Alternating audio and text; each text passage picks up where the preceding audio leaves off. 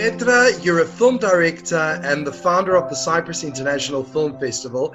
Although you've studied business administration and life coaching, when did your passion for film become a profession? I first had uh, the desire to become a film director at the age of 14.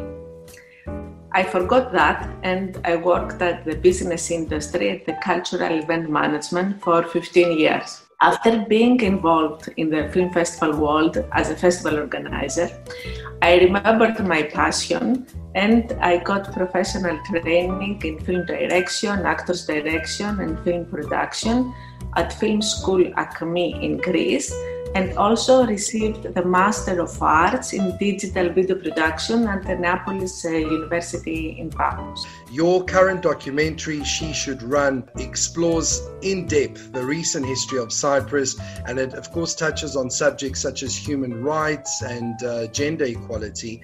What was the main objective behind this extraordinary film?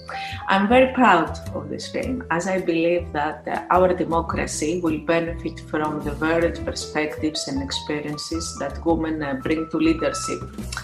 And with this movie, I wish to inspire more women to decide to run for an office in their communities and people to vote for women. Is there a personal motto that motivates you and inspires you to be your best self? If you are good, they watch you. If you are great, they copy you. So I do my best to inspire creativity in people to copy me. And the second motto is uh, every ending is a new beginning.